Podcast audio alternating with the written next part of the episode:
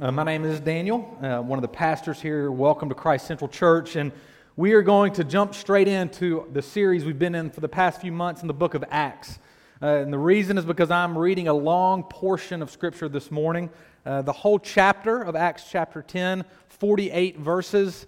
Uh, I, know that our attention span uh, is often not quite long enough to pay attention for 48 verses, but I felt I must read this whole chapter because it is one long story, one long narrative. In fact, it continues into chapter 11, but I'm going to stop at the end of chapter 10.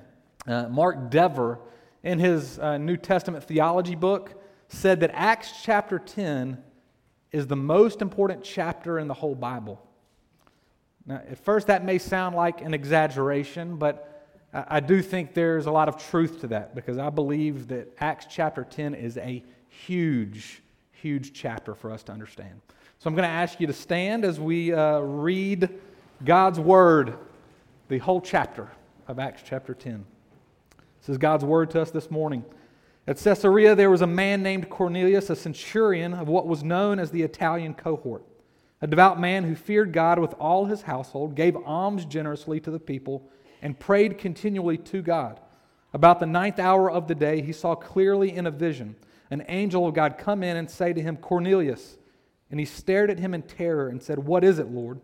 And he said to him, Your prayers and your alms have ascended as a memorial before God. And now send men to Joppa and bring one Simon who is called Peter. He is lodging with one Simon, a tanner, whose house is by the sea. When the angel who spoke to him had departed, he called two of his servants and a devout soldier from among those who had attended him, and having related everything to them, he sent them to Joppa. The next day, as they were on their journey and approaching the city, Peter went up on the housetop about the sixth hour to pray. And he became hungry and wanted something to eat. But while they were preparing it, he fell into a trance and saw the heavens opened and something like a great sheet descending, being let down by its four corners upon the earth. In it were all kinds of animals and reptiles and birds of the air. And there came a voice to him, Rise, Peter, kill and eat. But Peter said, By no means, Lord, for I have never eaten anything that is common or unclean. And the voice came to him again a second time What God has made clean, do not call common. This happened three times, the thing that, uh, and the thing was taken up once into heaven. Now, while Peter was inwardly perplexed as to what the vision that he had seen might mean, behold, the men who were sent by Cornelius, having made inquiry for Simon's house, stood at the gate and called out to ask whether Simon, who was called Peter, was lodging there. And while Peter was pondering the vision, the Spirit said to him, Behold, three men are looking for you. Rise and go down and accompany them without hesitation, for I have sent them. And Peter went down to the men and said, I am the one you are looking for. What is the reason for your coming? And they said, Cornelius, a centurion, an upright and God fearing man, who was well spoken of by the whole Jewish nation, was directed by a holy angel to send for you to come to his house and to hear what you have to say. So he invited the men to be his guest. The next day he rose and went away with them, and some of the brothers from Joppa accompanied him. And on the following day they entered Caesarea. Cornelius was expecting them and had called together his relatives and close friends. And when Peter, Peter entered, Cornelius met him, fell down at his feet, and worshipped him. But Peter lifted him up, saying, Stand up, I too am a man. And as he talked with him, he went in and found many persons gathered. And he said to them, You yourselves know how unlawful it is for a Jew to associate with or to visit anyone of another nation. But God has shown me that I should not call any person common or unclean. So when I was sent for, I came without objection. I asked then, Why you sent for me? And Cornelius said, Four days ago, about this hour, I was praying in my house at the ninth hour. And behold, a man stood before me in bright clothing and said, Cornelius, your prayer has been heard and your alms have been remembered before God. Send therefore to Joppa and ask for Simon, who is called Peter he is lodging in the house of Simon, a tanner by the sea. So I sent for you at once, and you have been kind enough to come. Now, therefore, we are all here in the presence of God to hear all that you have been commanded by the Lord. So Peter opened his mouth and said, Truly, I understand that God shows no partiality, but in every nation, anyone who fears him and does what is right is acceptable to him. As for the word that he sent to Israel, preaching good news of peace through Jesus Christ, he is Lord of all. You yourselves know what happened throughout all Judea, beginning from Galilee after the baptism that John proclaimed, how God anointed Jesus of Nazareth with the Holy Spirit and with power. He went about doing good and healing all who were oppressed by the devil, for God was with him. And we are witnesses of all that he did, both in the country of the Jews and in Jerusalem. They put him to death by hanging him on a tree. But God raised him on the third day and made him to appear not to all the people, but to us who had been chosen by God as witnesses, who ate and drank with him after he rose from the dead. And he commanded us to preach to the people and to testify that he is the one appointed by God to be the judge of the living and the dead. To him, all the prophets bear witness that everyone who believes in him receives forgiveness of sins through his name. And while Peter was still saying these things, the Holy Spirit fell on all who heard the word. And the believers from among the circumcised who had come with Peter were amazed because the gift of the Holy Spirit was poured out even on the Gentiles. For they were hearing them speaking in tongues and extolling God. And then Peter declared, Can anyone withhold water for baptizing these people who have received the Holy Spirit just as we have? And he commanded them to be baptized in the name of Jesus Christ. And then they asked him to remain for some days. The grass withers, the flowers fade, but God's word endures forever. Well, let's pray.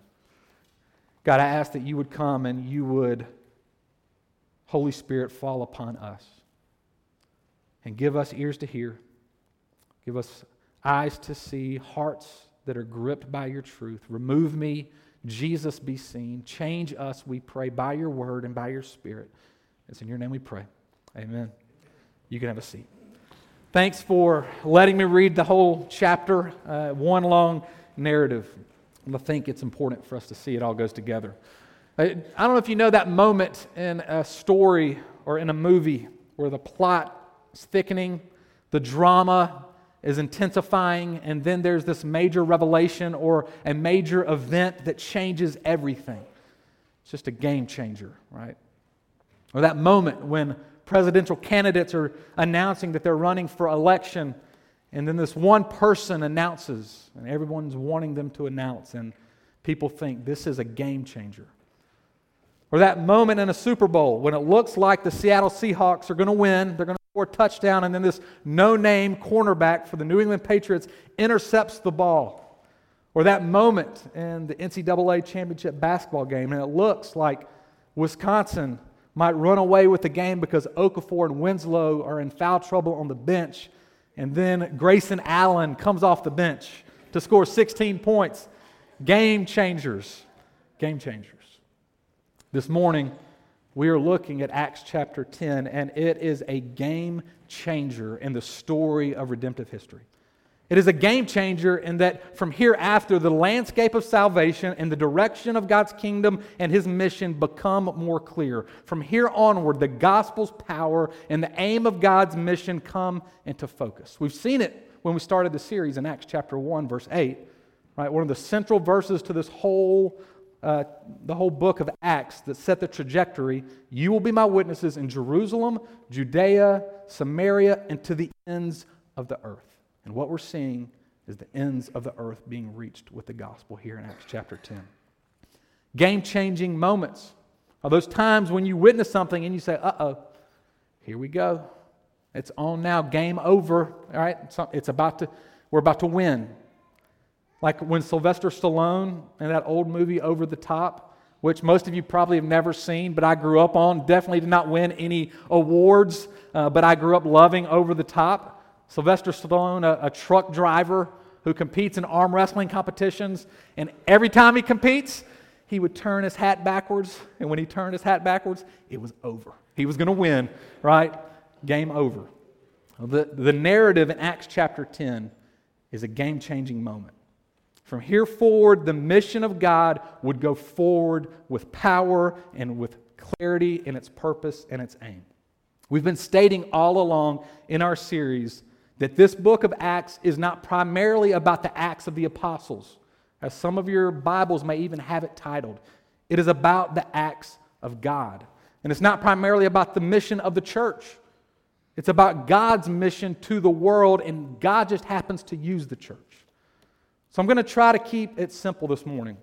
I'm going to give two major points seen in the two visions of Cornelius and Peter Two things that I think this game changing moment reveals about God and his mission. In Cornelius, we see that God seeks us and he finds us.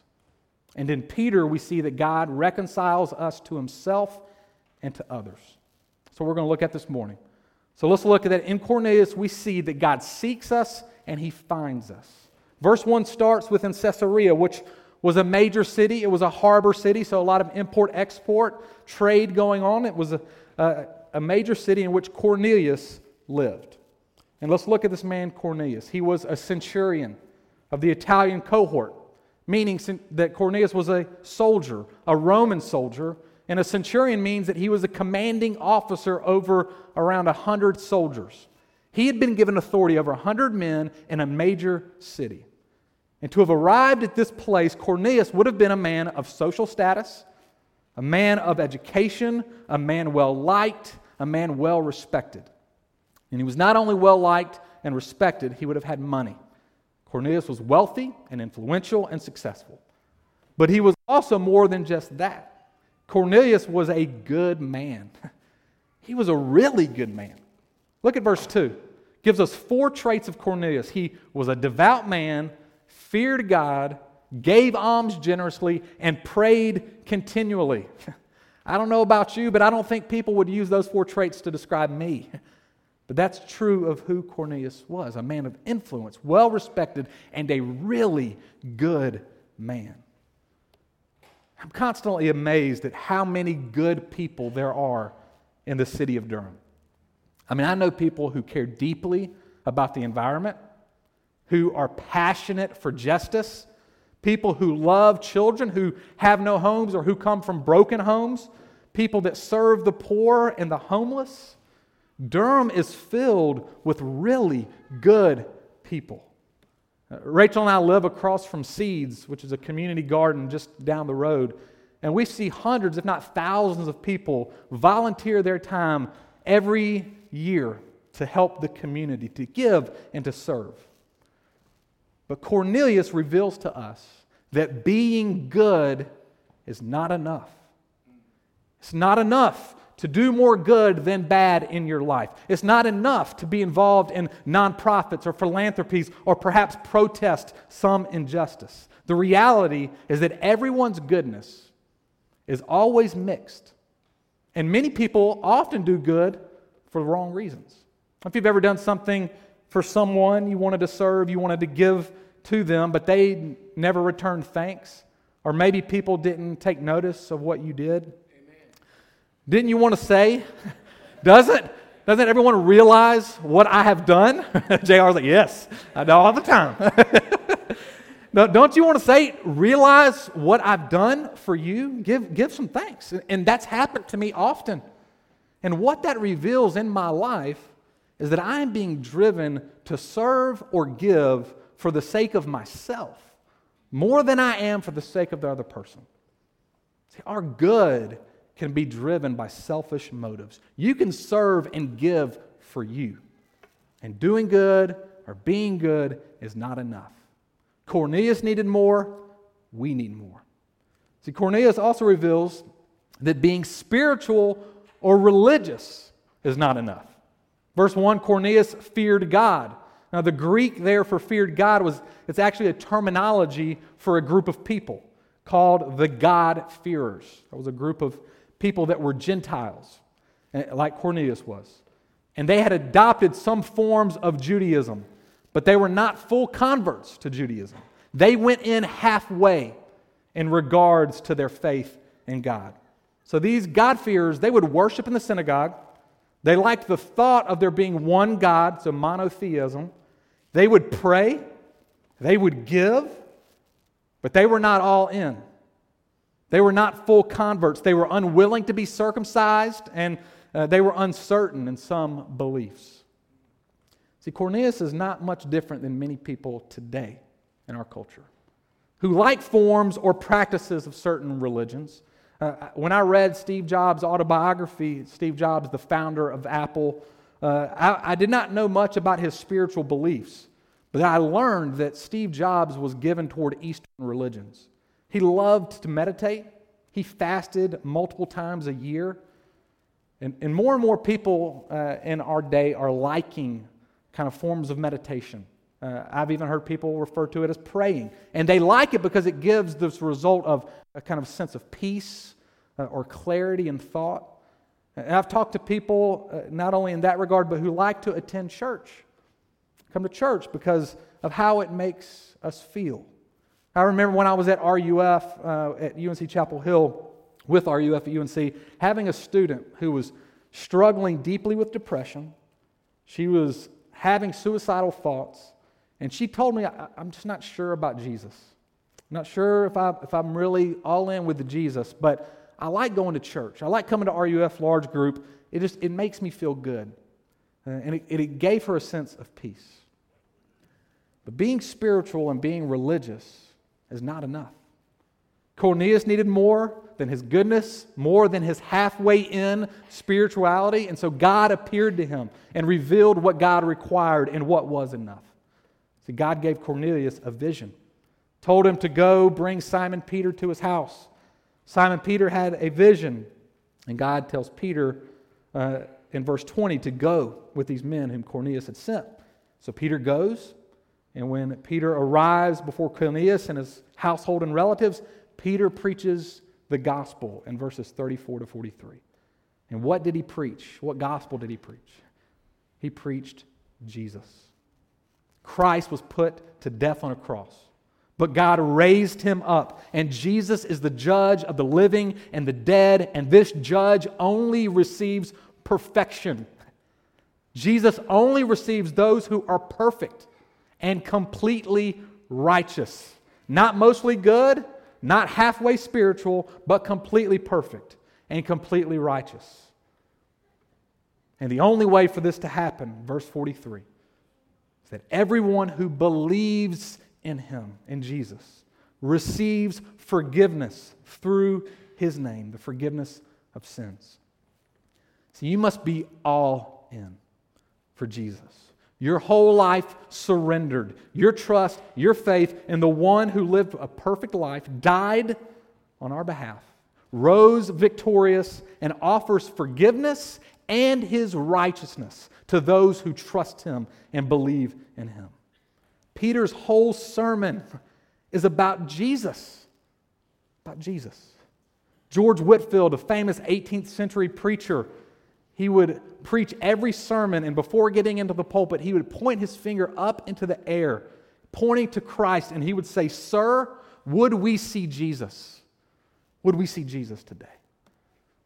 And I pray, pray that's true in Christ Central Church every Sunday. Because if you leave here and if you're a part of our community and you think you need to do more good or be more spiritual, shame on us. What we need, what everyone needs, is Jesus. And to trust Christ and to be all in. For the center of Christianity is not doing good and being good or being more religious. The center of Christianity is a person, the Lord Jesus. And Cornelius needed to receive and believe Christ. And he would. He would receive, and his whole household, household would, the Holy Spirit would fall upon them, signifying that they now were part of God's kingdom. So we've looked at this man Cornelius, uh, who would ultimately believe in Jesus. But how did that happen? How did it happen?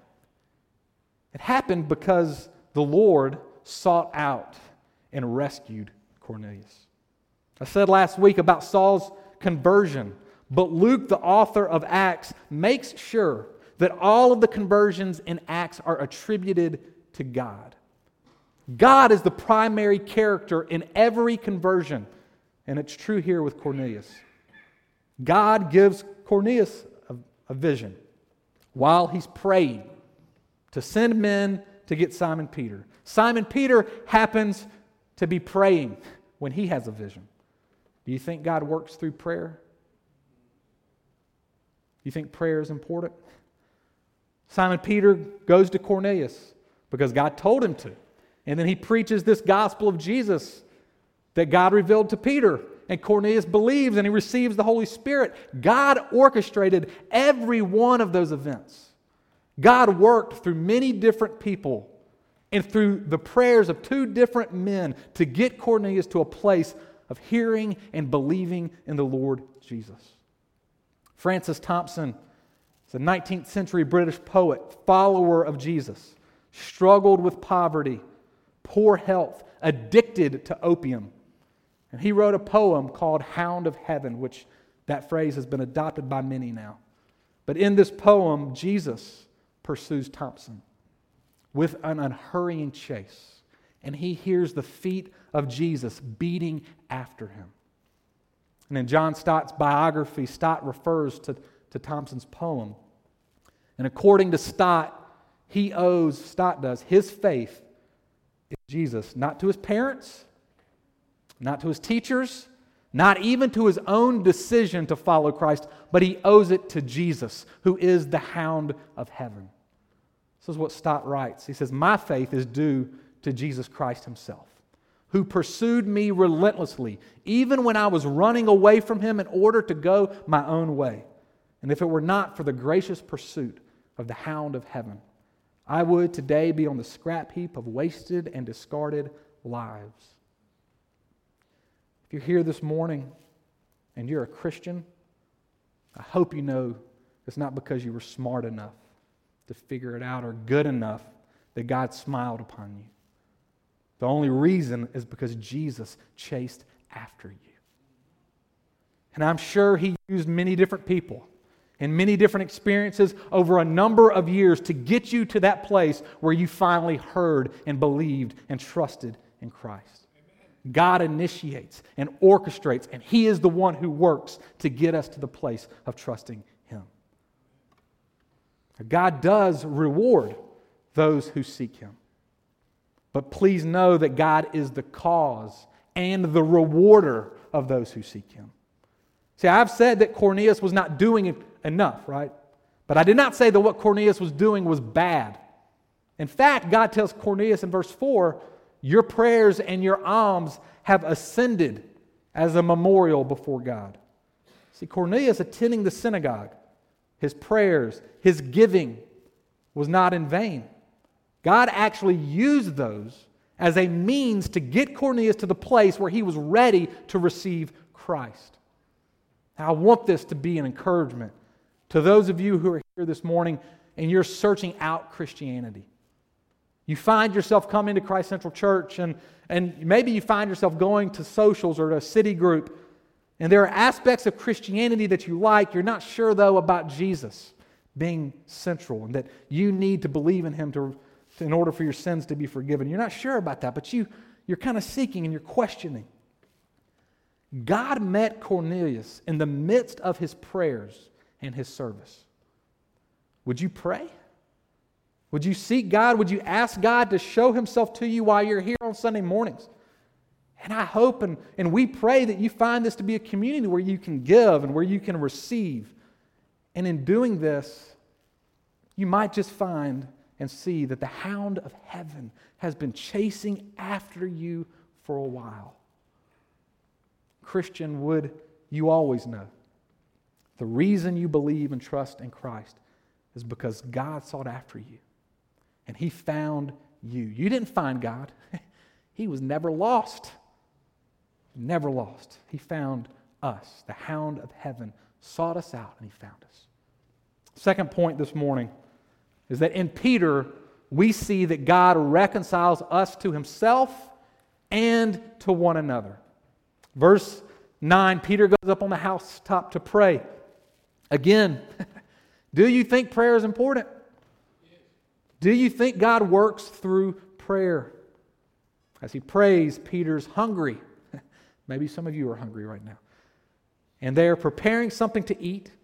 Peter goes into a trance and he sees a sheet descending with every animal, every reptile, every bird. And God tells Peter, Rise, kill, and eat. And Peter says, No.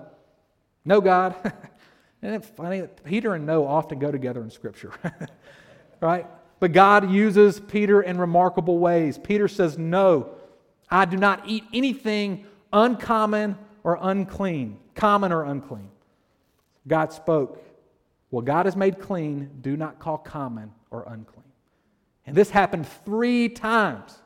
So the hard headed Peter would listen. so God clarifies what this means to Peter so that when Peter comes to Cornelius, he tells him in verse 28 God has shown me that I should not call any person common or unclean. See, God was not just using a vision of food because Peter was hungry. God was communicating much more than just food, but food was involved. Food was involved. Peter was a Jewish apostle, and Jews had strict food laws, strict dietary regulations. And the main reason for these food laws and this diet was not just to be healthy, it was to create separation from the rest of the world. See, God was making the Jews a distinct people, a separated people. So they would not eat Gentile food. In fact, Jews would not eat at a Gentile's table. Jews were to be separate and segregated from Gentiles. Now, and we don't quite get how big of a divide and segregation uh, there was between Jew and Gentile because we, we were in first century uh, Israel. But many biblical scholars have said that the Iron Curtain in Russia or Jim Crow pale in comparison to the segregation of Jew and Gentile. Jews hated Gentiles. And now God is telling Peter all people are clean. All people are welcome into the family of God. God is telling Peter there should no longer be any separation and segregation. And this was huge. Bigger than the persecutor Saul being converted to Christianity. God is now declaring there is no longer Jew nor Gentile, but all are welcome into the kingdom of God through Jesus Christ. He forgives any who believe in him. This was a game changer. Many people thought that Peter's raising Dorcas to life in chapter 9, which we, we didn't look at in our series, but Peter raised Dorcas to life. Many people thought that the miracles and the signs of the apostles were amazing. But the game changing moment is when God tells Peter that my kingdom is about reconciling the world to myself and reconciling one to another. That my kingdom is about bringing all the nations as one family under my care and my kingship. See, verse 34, it's the watershed verse. That's why I had to include it. God shows no partiality, but God longs for all the nations to trust Him. Now, it is a part of our heart and our vision here at Christ Central to not be a seg- segregated body of Christ. And some of you are like, you've been saying this every week. I hope you see that the book of Acts says it every week. We're not making this up. We desire here at our church to be a cross cultural, multicultural community because God's heart is that. God's kingdom is multicultural. Now, we've had a year in our country where racial tensions are flying very high. From Ferguson to Eric Garner to the Oklahoma fraternity boy making a chant on a bus to the noose found on Duke's campus to an officer shooting a man eight times in his back. And those are only stories of black and white racial tensions. Not even mentioning all the other forms of racial tension and racism that go across races. Our country is not post racial, not even close. Working at UNC Chapel Hill, some of you are still there at Carolina, a progressive academic institution, and I've observed this some at Duke as well. But I used to love when I was ministering on, on UNC's campus to sit in the pit, which was the center of the campus, and I would observe and watch the students interacting, and I would pray for the students as I saw them. And it didn't take long for me to notice that all the international students sat together, all the black students congregated together. And then there were other little pockets throughout of the pit. It was natural for students to gather with students like them. It's natural for us to gather with people like us. Our world lives segregated because that's natural. Do you think the church lives this way? Do you think the church of Jesus has a problem with segregation? Yes, you better believe we do. Mahatma Gandhi shared in his autobiography that in his student days in England, he was impressed by the reading of the Gospels. And Gandhi almost converted to Christianity. And one Sunday, he decided to visit a local pastor at a church to ask this pastor some of the questions. Gandhi said he got to the door, asked to go, uh, and was asking about worship, and somebody said, Would you go worship with your own people? And Gandhi would later say if Christians have caste differences, I might as well remain a Hindu. Ron Sider, in his article, The Scandal of the Evangelical Conscience, says that white evangelicals are the most likely religious group in the country to object to having black neighbors. Now, catch this the apostles were okay. They were okay with the segregation of Jew and Gentile because that was their culture. It was the way Jews were raised, it was their custom. It's what they saw, it's what their parents modeled to them. And even as God opened their eyes to the truth that God's kingdom is about one family made up of many nations, a multicultural family, the apostles have a hard time living into this truth because the history was long and the divide was deep. The history in our country cast a long shadow. Biases that have been passed down through our families, spoken or unspoken. Things that have been modeled to us that we just naturally do because that's what feels the most normal. But the gospel of Jesus Christ is a gospel for the nations. The gospel breaks down dividing walls, various cultures and back- backgrounds brought into one family. See, Paul, looking at this vision of the sheet, he had never seen anything like it clean and unclean animals together. That's why three times God had to show him this vision. He had never seen anything like it. He didn't understand it, it blew him away. You know the story, you've seen the movie 42. 42 for the number. Jackie Robinson played baseball. That's his number, based on the true story. He was the first African American baseball player. And there's a scene in the movie where Robinson steps out onto the field with his team, and all the fans are yelling. They're yelling at him. They're telling him to get off the field. He doesn't deserve to be on the field. And Pee Wee Reese comes over to Robinson, puts his arm around him, and they just stand there. And the crowd silences, and they begin to look at Pee Wee Reese and Jackie Robinson standing together, black and white. They'd never seen anything like that before. And the ump says, Hey, Reese, time to play ball. Let's play ball. And Pee Wee Reese looks at Jackie Robinson and he says, Well, hey, Jackie, maybe tomorrow we'll all wear 42. That way they, not, they will not be able to tell us apart. One family. One family.